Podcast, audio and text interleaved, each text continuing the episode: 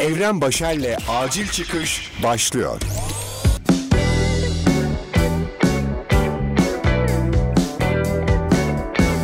Selam acılarıyla barışık olan özel insan. Ben Evren ve Acil Çıkış'ın 16. bölümünü dinliyorsun.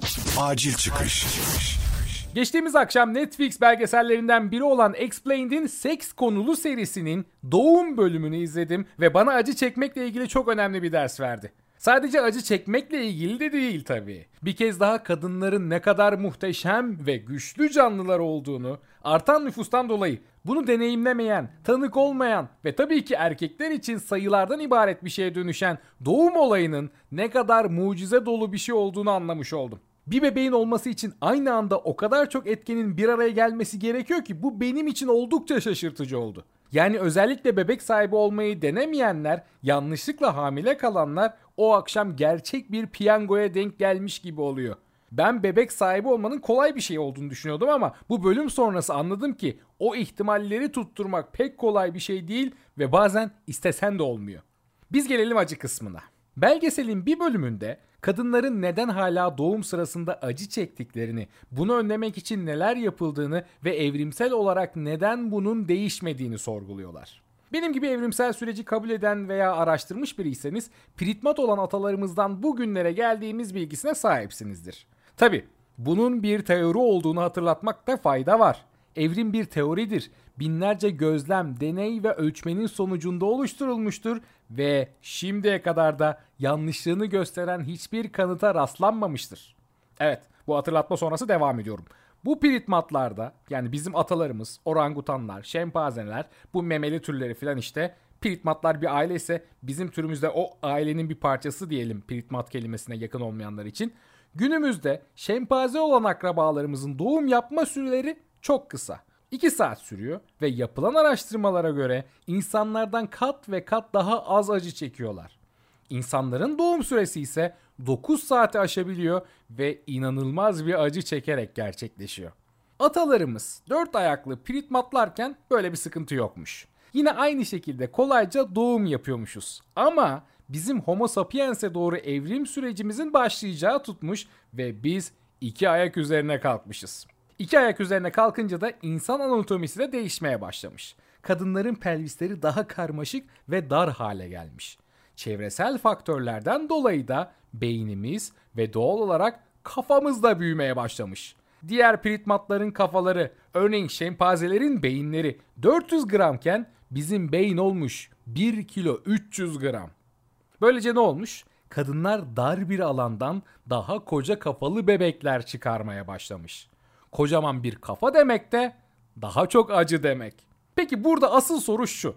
Madem böyle evrimleştik, bu evrim niye durdu kardeşim? Niye doğum acısını azaltmak için anatomimiz evrimleşmeye devam etmedi? Uzmanların cevabı şu şekilde. Çünkü şu anki durumumuz hayat için oldukça yeterliydi. Birçok hastalığa karşı nasıl evrimleşmediysek, hala sıkıntılar çekiyorsak, hayatımızda bir sürü acı varsa bunun da sebebi bu. Yaşam çektiğin acıyla ilgilenmiyor arkadaş. İnsan anatomisi doğum yapabilecek, yeni bir hayat meydana getirecek kadar evrimleşti. İnsan bunu yapabilecek son hale geldi ve evrimsel sürecini en yeterli şekilde tamamladı. Acı çeksen de doğurabiliyor musun? Tamam, bitti o iş.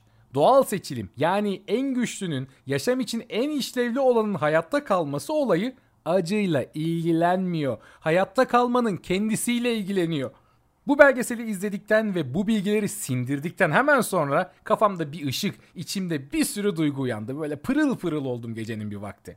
Hem hayatın aslında ne kadar basit şeylerle ilgilendiğini hem de ne kadar komplike bir süreçten geçerek bugünlere geldiğimizi kavradım. Serdar Kuzuloğlu'dan bir alıntı yapayım yine. Basit demek kolay olan değildir diyor kendisi. Basit ve kolay iki farklı kavram. Hayat kolaydır demiyorum ama kesinlikle basit şeylerle devam ediyor kendine göre. Ben böyle bir anlam çıkardım en azından. İnsanlar olarak acılardan her zaman kaçmaya çalışıyoruz. Her şeyi kolaylaştırmak, rahat hissetmek, zorlanmamak. Özellikle duygusal acılarımızı bastırmak, yok etmek için de elimizden geleni yapıyoruz.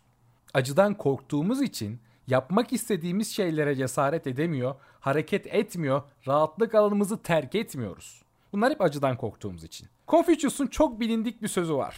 Üstad demiş ki, Elmas nasıl yontulmadan mükemmelleşmezse insan da acı çekmeden olgunlaşmaz.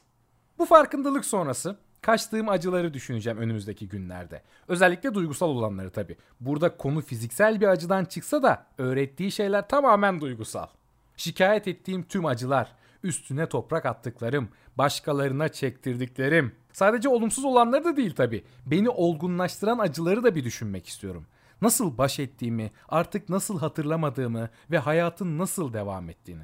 Baksana o zamanlar benim için çok önemli olan bir sürü acı vardı ve ben şu an çoğunu hatırlamıyorum. Bunları bir tekrar düşünmek istiyorum. Bunları nasıl yendim ben? Bunları nasıl geride bıraktım? En önemlisi de acı çekeceğim. Rahatlık alanım bozulmayacak diye yapmadıklarımı bir sıralamam lazım. Böyle bir listeye ihtiyacım var bence. İnsan belli bir zaman sonra konfor istiyor.